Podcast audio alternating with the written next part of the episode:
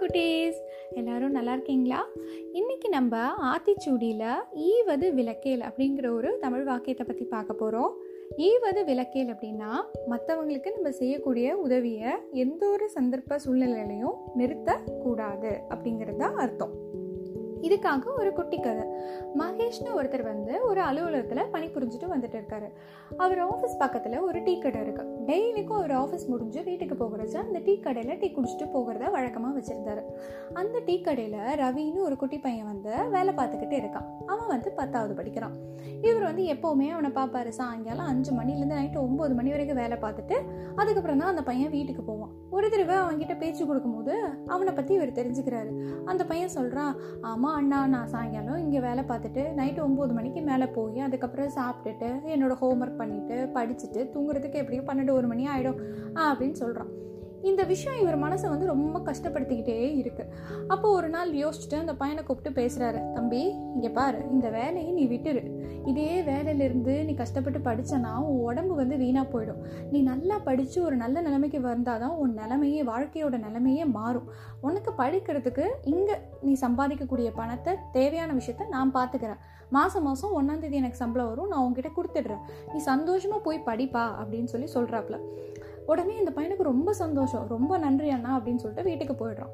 இந்த மகேஷும் மாசம் மாசம் ரவிக்கு தேவையான பணத்தை என்ன பண்ணிட்டு வந்துட்டு இருக்காரு கொடுத்துட்டு வந்துட்டு இருக்காரு ரொம்ப சந்தோஷமா அவங்களோட வாழ்க்கை போயிட்டு இருக்கு. திடீர்னு ஒரு நாள் இந்த மகேஷோட ஆஃபீஸில் ஒரு மீட்டிங் வச்சு ரெசெஷன் காரணமாக நிறைய பேரை வேலையை விட்டு தூக்குறோம். அதில் நீங்களும் ஒருத்தங்க அப்படின்னு சொல்லி ஒரு மாதம் சம்பளத்தை மட்டும் கையில் கொடுத்து வேலையிலேருந்து தூக்கிடுறாங்க. ரொம்ப வருத்தம். இவருக்கு சாயங்காலம் வராரு. வந்து அதே டீ கடையில் டீ குடிக்கிறதுக்கு உட்காந்துருக்கிறாரு அப்போ ஒன்றாந்தேதி அந்த பையனும் வரான். வந்து இவர்கிட்ட பணம் வாங்கலாம் அப்படின்னு சொல்லி வந்துட்டு இருக்கும்போது தூரத்தில் அந்த பையனை பார்க்கும்போதே கட கட கடன்னு இவருக்கு சிந்தனையில் எண்ணம் ஓடிட்டுருக்கு. நம்ம போய் நம்மளோட சூழ்நிலையை சொல்லி அவனுக்கு செய்யக்கூடிய விஷயத்த நம்ம ஸ்டாப் பண்ணிடக்கூடாது. கஷ்டப்பட்டு வேலை செஞ்சுட்டு இருந்த பையன்கிட்ட நம்ம செய்கிறோன்னு சொல்லி அவனை வேலையை விட வச்சு அவனுக்கு ஒரு நம்பிக்கை கொடுத்து அவன் ஒரு நல்லபடியாக இப்போ படிச்சுக்கிட்டு இருக்கான்.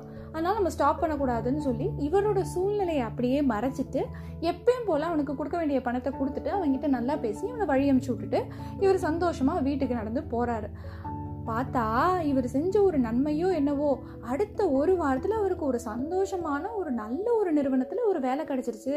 ரொம்ப அழகாக அவங்களோட வாழ்க்கை எப்பயும் போல் போயிட்டு இருக்குது இதுதான் கதை. இந்த கதையிலேருந்து குட்டீஸ் நீங்கள் என்ன தெரிஞ்சுக்கிட்டீங்க? இந்த கதையில் என்னாச்சு? இந்த மகேஷ் அப்படிங்கிற அண்ணா நினச்சிருந்தா அவரோட சூழ்நிலையை காரணம் காட்டி அந்த உதவி என்ன பண்ணியிருந்திருக்கலாம்? மறுத்திருந்திருக்கலாம் நிறுத்தி இருந்திருக்கலாம் ஆனால் ரெண்டுமே அவர் பண்ணலை. ஏன்னா இது பணம் அல்லாமல் அந்த பையனுக்கு அவர் என்ன கொடுத்துருக்காரு? ஒரு நம்பிக்கை கொடுத்துருக்காரு. என்னால் உனக்கு உதவி செய்ய முடியும் நீ கவலைப்படாமல் உன்னை படி அப்படிங்கிற ஒரு விஷயத்த வந்து அவர் கொடுத்துருக்காரு. இதை வந்து அவர் ஸ்டாப் பண்ண விரும்பல. அதனால தான் கஷ்டப்பட்டாலும் பரவாயில்ல அவனுக்கும் அந்த பணம் போய் சேரணும்னு சொல்லி என்ன பண்ணிட்டாரு? இவர் கொடுத்துட்டாரு. அந்த நல்ல எண்ணமும் அவருக்கு ஒரு நல்ல நிறுவனத்தில் என்ன பண்ணிடுச்சு? குறுகிய நாட்கள்லேயே வேலை கிடச்சிருச்சு. அந்த மாதிரி நம்ம லைஃப்பில் நம்ம எல்லாருக்கும் குட்டி குட்டி உதவி வந்து நம்மளுக்கு எப்போல்லாம் முடியுதோ அப்போல்லாம் நம்ம செய்யலாம். ஒருத்தருக்கு நம்ம செஞ்சுட்டு இருக்கோம் அப்படிங்கும்போது நம்மளோட விருப்பு வெறுப்பு நம்மளோட சூழ்நிலை காரணமாக நம்ம என்ன பண்ணிடக்கூடாது? அதை ஸ்டாப் பண்ணிடக்கூடாது. நம்மளால் ரொம்ப முடியல. வேர்ஸ்ட் கேஸ் நம்மளால் செய்ய முடியலன்னா பரவாயில்ல. பட் மேக்ஸிமம் நம்மளால் என்ன பண்ணணும்?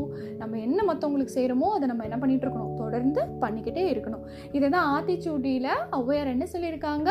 ஈவது விளக்கேல் அப்படின்னு சொல்லியிருக்காங்க. ஒரு வாட்டி சொல்லாமா ஈவது விளக்கேல் அப்படின்னா என்ன அர்த்தம்னா டோன்ட் ஸ்டாப் டூயிங் சேரிட்டி அப்படின்னு சொல்லி அர்த்தம். ஓகேயா நான் மறுபடியும் வேற ஒரு வந்து உங்கள் எல்லாரையும் மீட் பண்ணுறேன் அது வரைக்கும் பாய்